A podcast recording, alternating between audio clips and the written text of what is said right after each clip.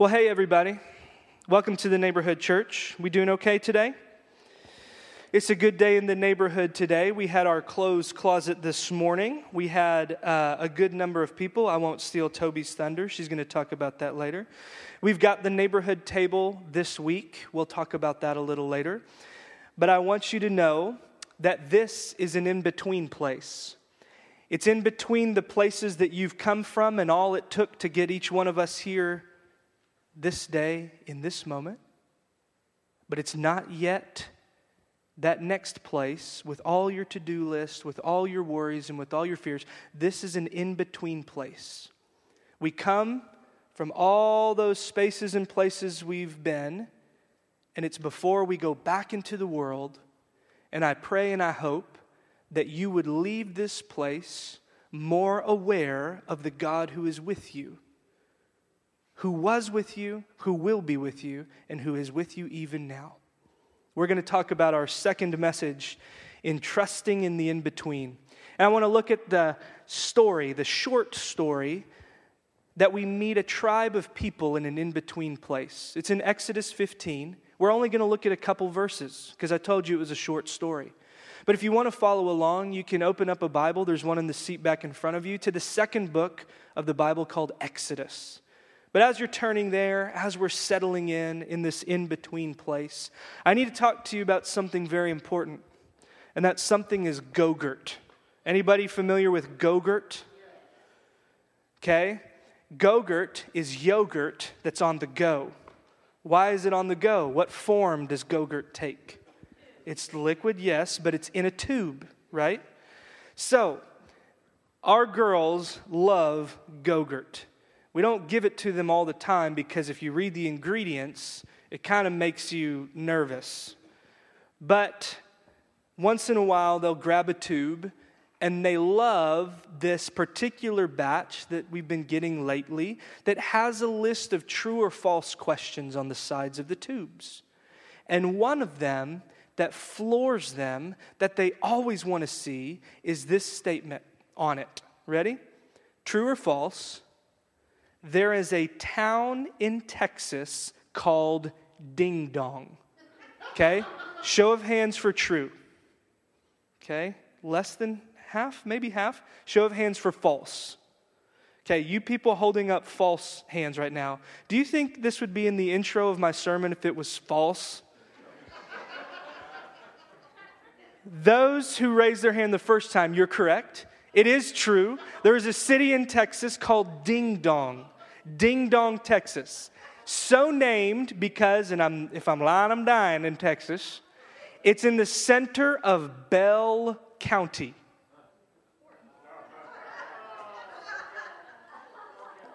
Something about UT that educated y'all to figure it out. In Bell County, Ding Dong, Texas, in Bell County. So they thought that was the funniest thing that they had ever read. So that got me thinking, you know, I think there's a lot of crazy city names in America, and there are. Some of the ones I looked up this week that really caught my attention, I'll give you three, and they're this these. Ready?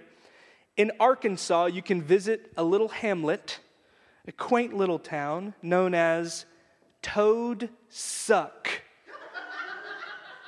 I'm serious. Toad Suck, Arkansas. Arkansas is struggling enough as it is, and we're going to name a town Toad Suck. The, the second one that caught my attention was in Indiana. It's called Santa Claus, Indiana. And on their sign, of course, they have a picture of Santa Claus.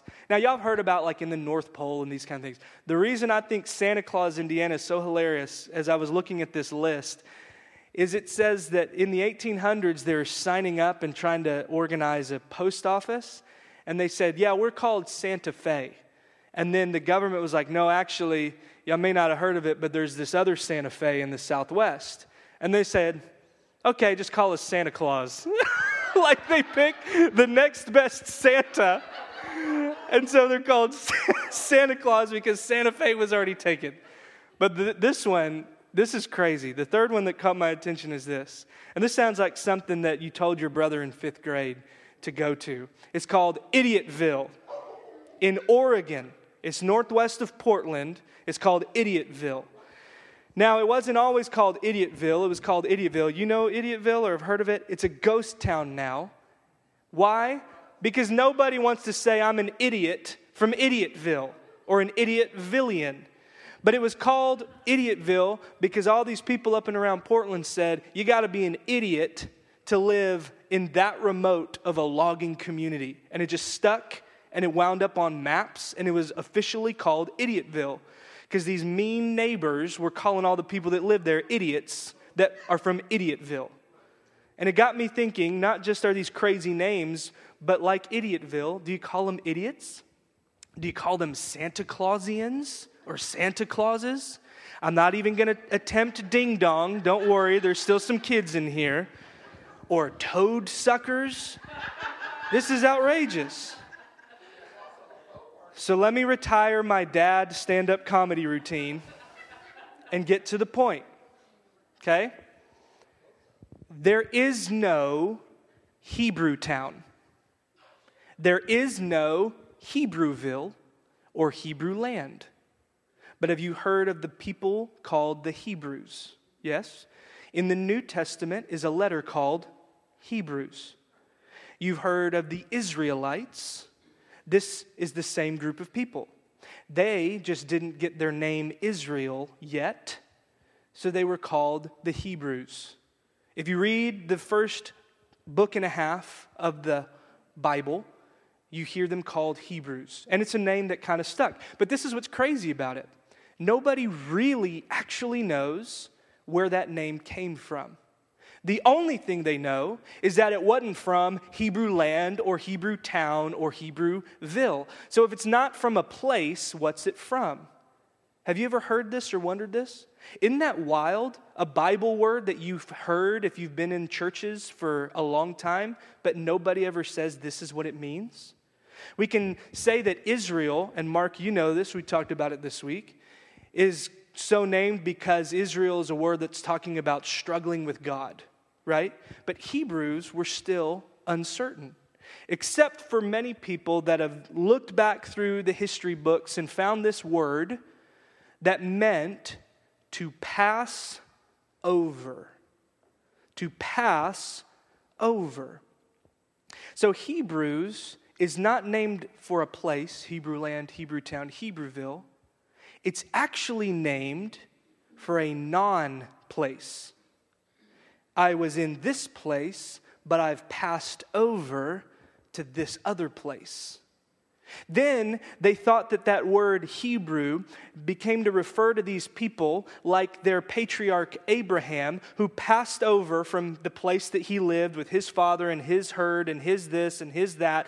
He passed over a river to go to a place that this voice had called him to go to. He passed over and moved.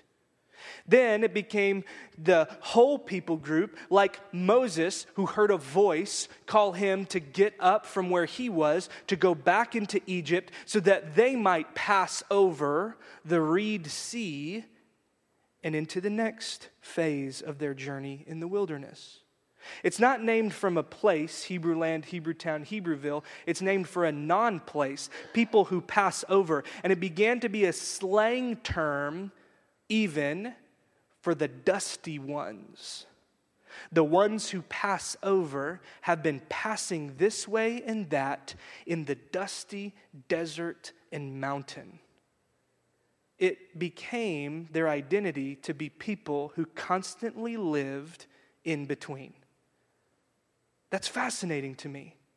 It's also fascinating to me because we meet them in Exodus 15 in a land that's no longer the slavery of Egypt, but it's not yet this wonderful promised land flowing with milk and honey. In fact, it's the opposite place. In three days' time, they've been wandering in the desert, waiting and wondering if they were ever going to find any water, much less flowing milk and honey. They're in this in between place. Then they're wondering about this God that encountered and called to Moses, who said, I am who I am, or I will be who I will be. Now, you need to imagine the Hebrew people who have looked around at all of their neighbors And when they were making bricks for Egypt, they could point to, oh, yeah, that God is that guy, Pharaoh.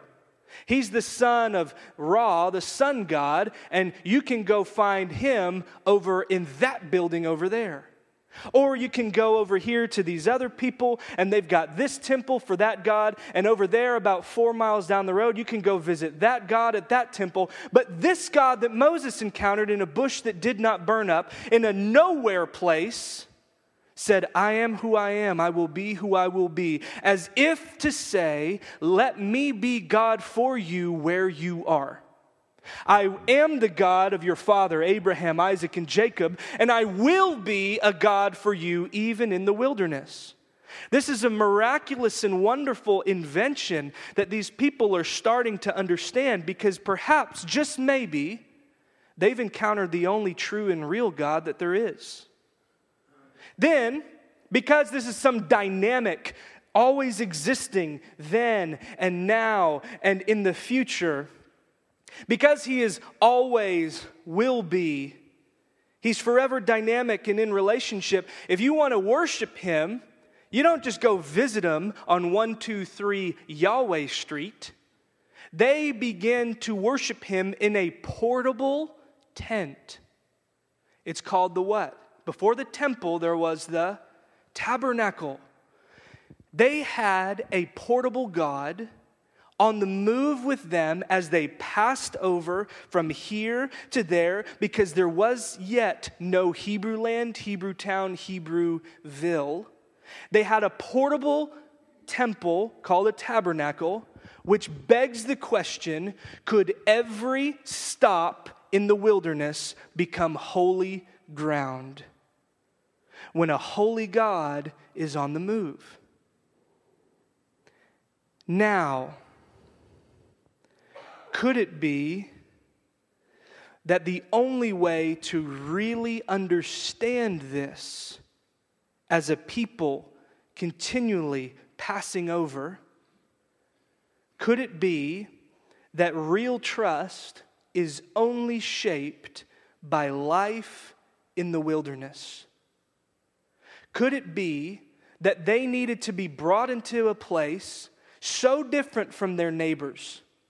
Where you could go and knock on the door of a God and do your little ritual?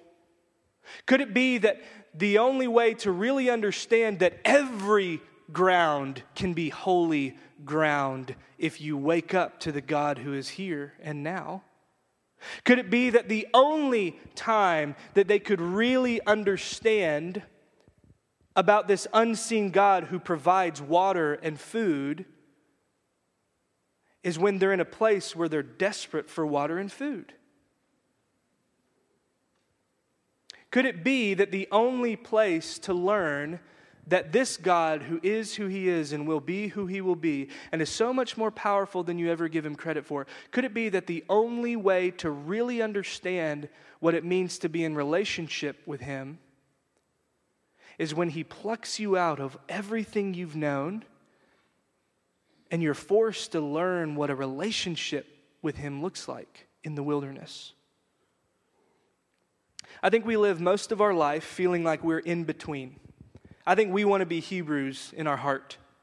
We are dissatisfied with the place that we are, so let's pass over. If I only had X more dollars, or Y more jobs, or this better job, or Z, this different circumstance, if I only had X, Y, or Z, then, oh, then things will be different.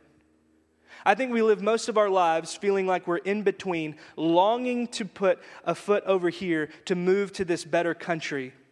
But it's in the in between that God is actually wanting us to pay attention, to learn to trust Him, to learn to call out to Him, to learn to receive what we need, even if it's not what we want? Could it be that it's in the in between that God is forming us? And could it be that it's where you need to understand that my circumstance is not the only reality at work here? My circumstance tells me I'm dying of thirst But as we looked at last week, God has a deeper reality underneath when He gives us what we need. But we can only learn these lessons in the wilderness. You with me? You following me? I want to jump back into our story in Exodus chapter 15. Just to get you up to speed and make sure you remember the brief part we looked at last week. Understand that they've passed over the Reed Sea. They've been listening to the voice calling them into freedom, but all they have been experiencing, their reality, is a hot, dry, desperate situation. All the songs that Miriam sang and Moses sang, and all the tambourines have been put away, and all they know now is the lowest of lows. And imagine what those three days were like. Don't just read them on the page or hear me talk about it last week. By mid morning, would your kids be thirsty? Your kids are thirsty right now in the ark over there in the gym. By midday, are your elderly in laws and parents and grandparents slowing down as their bodies are wearing down? And you tell them what you told their kids just a little longer, just a little longer, just a little longer.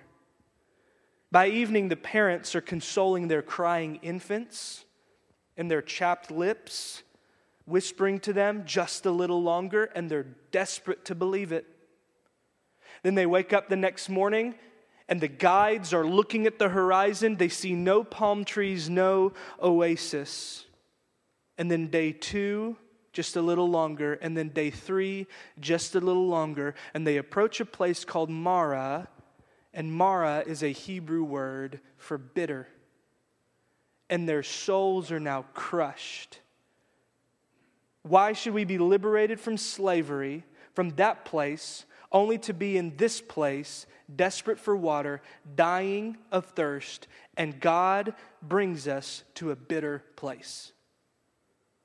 Moses, who had heard the voice, cries out to the voice of God and says, Help us. Can you see that we're not dying here? And the Lord answered his prayer in an extraordinary way with something very ordinary. And he said, Here's the stick. He picked up the stick, he threw it in the water, and the water was healed, if you read the text in its original language and then they all drank. Now, the second half of our story, they're going to be passing over from this place, Marah, to a new place. So join me now in Exodus chapter 15, the second half of the story in verse 25. After they've had their fill, after they've had a drink, at long last, there the Lord issued a ruling and instruction and put them to the test. Did you hear what I just said? How many of you said, Dude, read the room, God? They're kind of pumped to be alive, and now you're going to give them a pop quiz? I want you to understand that this is less like a pop quiz. This is less like a, if you don't pass, if you don't get it next time, to cry out to me and let me give you what you need. If you don't pass, you're going to fail and I'm out. This is not what's happening right now. We read, put them to the test, and we think high school biology, or Toby, high school calculus, so you know you don't have a chance. I want you to think less like a pop quiz and more like this the Antiques Roadshow. Anybody a fan of the KERA program? I'm not, because it's boring, dude but it illustrates my point. The Antiques Roadshow, if you're not familiar, has an expert standing here. They go to cities all over America, and then people bring the junk they found out of their grandpappy's attic, and they say, Is this legit? And so the expert looks it up and down, and he has a tiny little pointer and sometimes gloves, and he's kind of making a big thing of it and saying this. And if you look here and if you look at the back, and then comes the moment of truth, right? I'm going to say that this is actually genuine, and this could fetch $60,000 at auction. And then they get a face like this dude in the screen. What? I want you to think less like a pop quiz and more like Antiques Roadshow. I want you to put yourself back into a world in which the Hebrews, those who pass over, have only been three days passed over from the Reed Sea. They're only getting reacquainted with the God of their ancestors. They're in an in between place, three days in on the journey, and they're trying to figure out this unseen God. And look, the unseen God is trying to figure them out and see if this thing is going to work or not this partnership that He's called them to. He's putting them to a test. And here's the trick I think the wilderness is the only place that our faith can have an Antiques Roadshow type of experience. If you're like me, you grew up in a church. Most of you haven't, and I understand that. But if you're like me, from an early age, you're taught to think the right things and say the right things to the Sunday school teacher or whatever. This morning I was at an Anglican ordination for three people, one of whom we know, our friend, the Reverend Dr. Kirtley Knight, right, who preached here a few weeks ago. He's been ordained into the Anglican Church. And within the ordination service, just like every service, we read the creeds together. I believe in God the Father. There are things that we believe that are right, and we can recite them every weekend or every day. The trick is the wilderness is what gets at that kind of test that God is talking about. It's one thing to ace a pop quiz, it's another to say, is this thing for real? Nothing will test your belief in a God who provides when you're in need.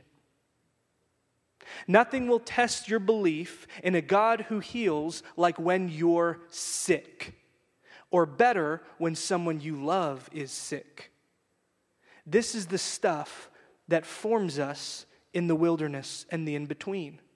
So the Lord is trying to Antiques Roadshow and see, man, you guys, I want a genuine, real life faith. The kind of faith that when you're desperate for water, you cry out to me and believe I can actually do something about it. That's the genuine article. Not a table prayer that says, We thank you for these food. Amen. Not that there's anything wrong with that, but that's a lot different from crying out in the wilderness, right? Now, here's the test. He says in verse 26 If you listen carefully to the Lord your God and do what is right in his eyes, if you pay attention to his commands and keep all his decrees. Now, what you need to hear is hey, guys, listen up. I've got your attention now in the wilderness. If we're going to make it any further, you've got to pay attention. You've got to do what's right. You've got to listen carefully. You know what's wild? When did the Ten Commandments come up in your Bible? If you've got a physical Bible you could scan through, maybe you've got some headings. When does it happen? We're in Exodus 15, 20. Okay? If I'm in the back, like, ah, just finished my Marah water, I'm saying, uh, what decrees? Uh, dude, we've been walking in the desert for three days. What are you talking about? I didn't even know you existed. I've been making bricks four days ago. What is he talking about? We have to think about this. When we're reading the Bible, we can't just think that we know all the answers. We need to live in the present moment, in the in between. What on earth is he talking about? I think what he's saying is hey, obedience to God must always be rooted in relationship with God. Before we get the Ten Commandments, before we get the 603 other commandments, you need to learn to trust me, to know me, to have a relationship with me, and recognize that I'm the one that gave you what you need at the last second you needed it. I'm the one who will never run out of what you need. The next story in Exodus 15 is when they need something to eat and God gives them something to eat. And then the next story after that is when they need more water. And guess what? God gives them more water. He's showing them in the wilderness that He can be trusted and He's trusting you to walk with Him. But obedience to God must always be rooted in relationship with God. Here's some practical legs to this. The next time you expect someone in your life who doesn't follow Jesus to look like a follower of Jesus, you need to think again. Why should I do what Jesus says if I don't believe that Jesus is raised and the reigning Lord of heaven and earth? Why should we judge our friend and our uncle and this coworker for living in a way that they never professed to live? We should judge them not against the standard that God calls them because why should we obey God if we haven't given our life to Him in a relationship? I've only given my life as a husband to Amy. Why should I run around acting like a husband to anybody else? What is he talking about? Before the Ten Commandments at Sinai was this voice that called Abraham. Before the Ten Commandments at Sinai, the voice commissioned Moses to lead the people out of Egypt. And I need you to understand this, y'all.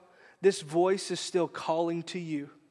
There's a gravitational pull of God in a still small voice in your conscience, in the deepest part of you, in the Holy Spirit, pulling you toward God. And it's the birthright of every child of the I am who I am. This is what will set them apart from their polytheistic neighbors that have their God over there in that temple. They're the ones who listen to the voice. But instead, they're going to be tempted, listen to me, the rest of the Old Testament with substituting relationship for ritual. You want to know the surest way to not finish the race with Jesus? Substitute a relationship with Him that Pastor Kathy, it's going to take me a minute. Former Pastor Kathy, still awesome, awesome leader Kathy, prayed about earlier. This white hot, passionate relationship. You want to know how not to finish the race with Jesus? Substitute a relationship with Him with a ritual of just going to church. No one's going to have a relationship with Jesus for you. Students, no one's going to have a relationship with Jesus for you. But He's calling you. The voice of one who called is still calling. And this is the challenge of trusting in the in between to a people who listen to the voice and walk in his way. And would it, it be like God to bring them up out of all their cultural noise and trappings and out into the wilderness? Because maybe when they're in need and desperate, they can hear the voice a little easier. I have a lengthy quote from a wonderful book, but it's long, and I want to just tell you the gist of it.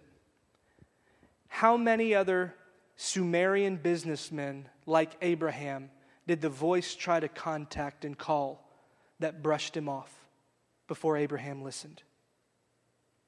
How many exiled Egyptian slaves heard a voice emanating from a burning bush and said, Got another wildfire, and turned and went the other way before Moses paid attention?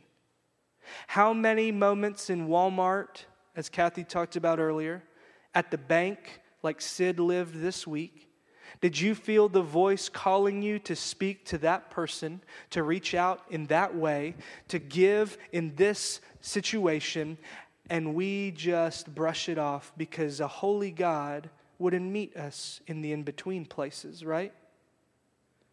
He wouldn't meet us in these ordinary places, right? No.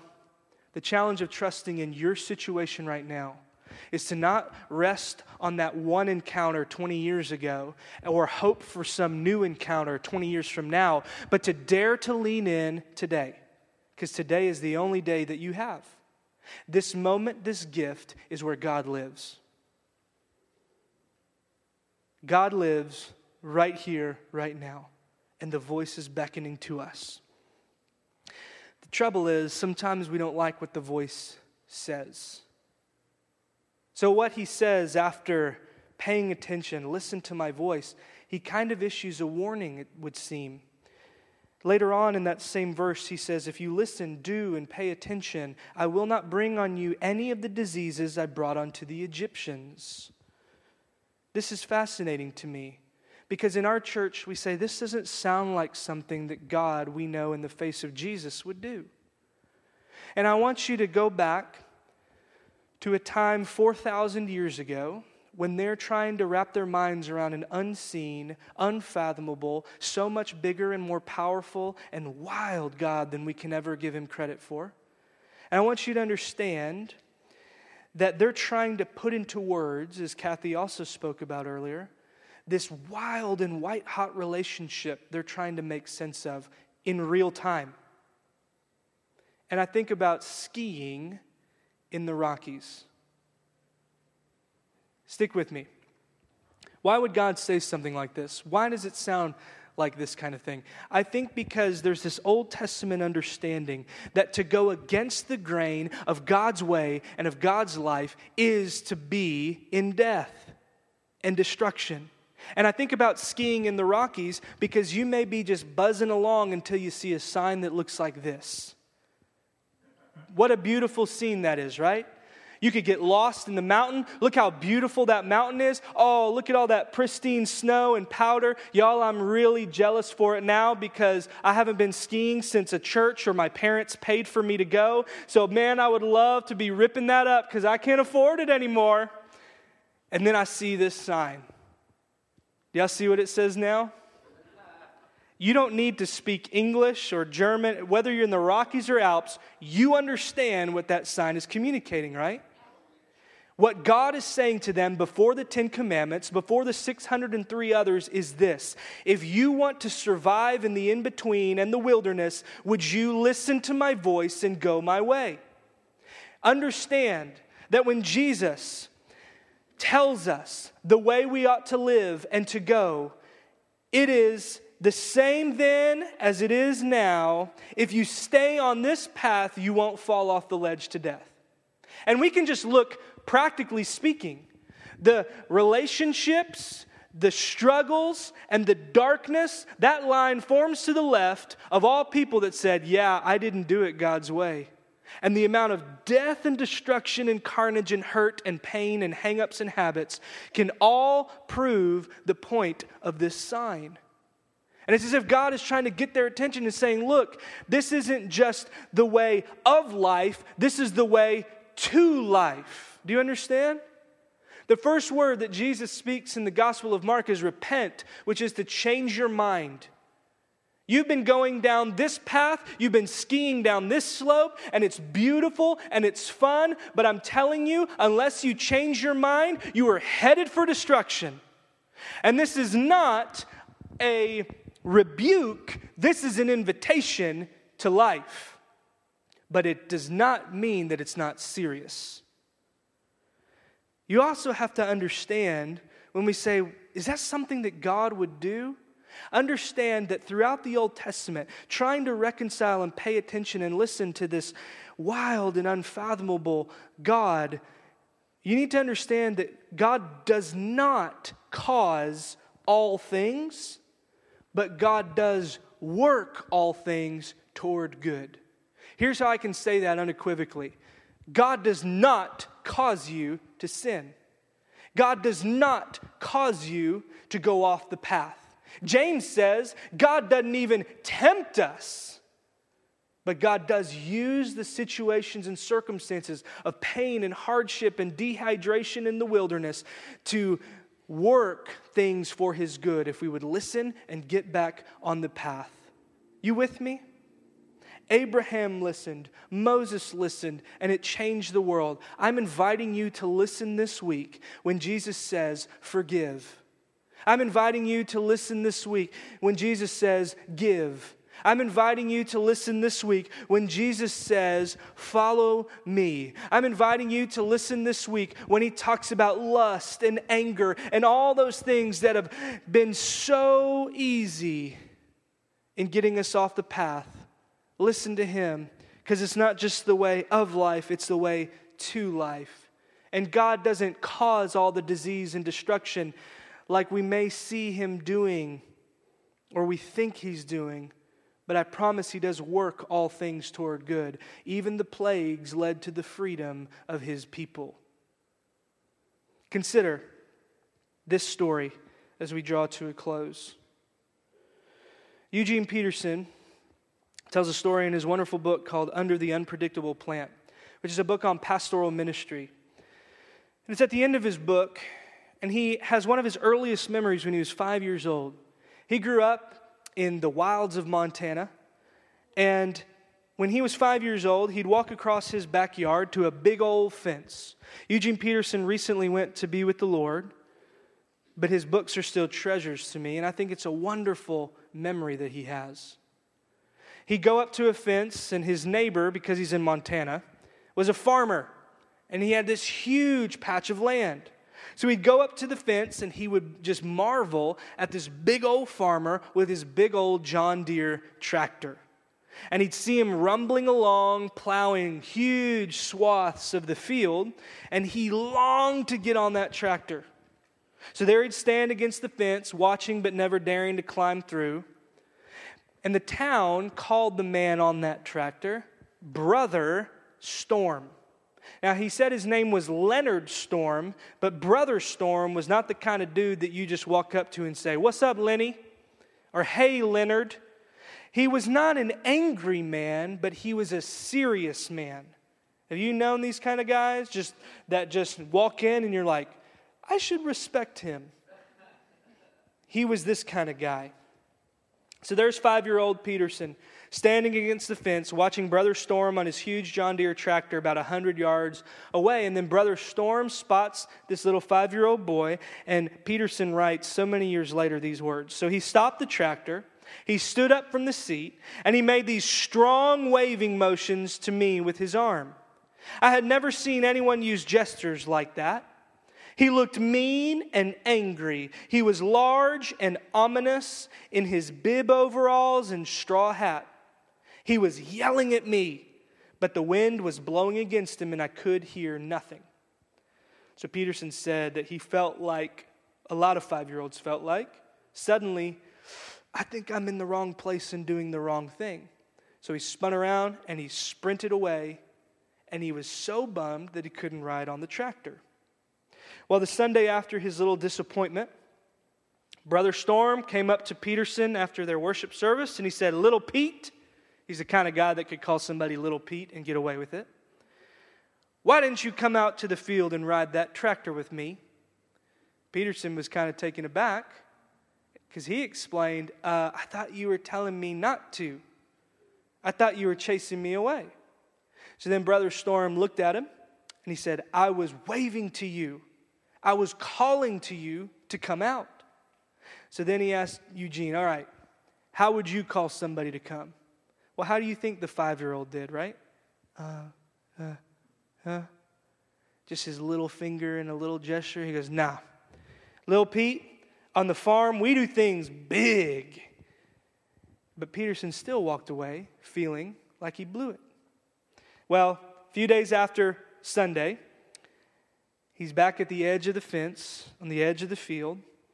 And Brother Storm was back on that tractor, and Eugene was back wanting to get a ride.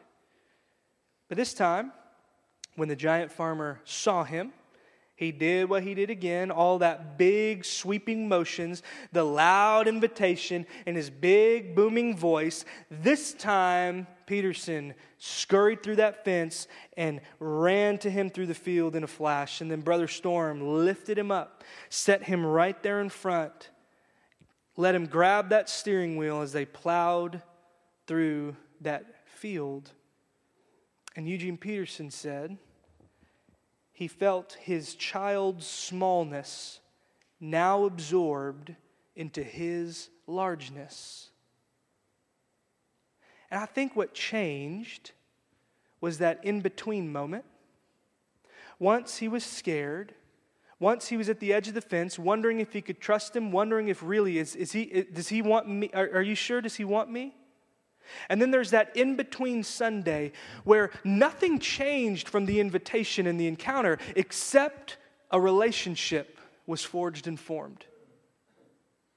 And then on the other side, when the invitation came, this time like that gravitational pull, he was brought up, swept up, and in partnership for but a moment as they pulled that tractor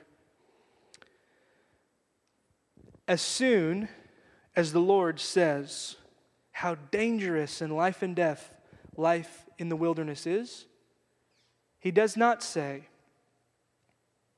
For I am your judge and a new slave driver. What does he say?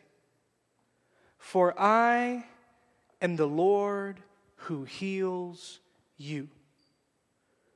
You may perceive the wave and the booming voice and the way of life that he invites us to in fear and darkness, but as we sang earlier, Jesus is the one who reveals to us the face of God and makes darkness tremble. And he is healer, not the giver of disease.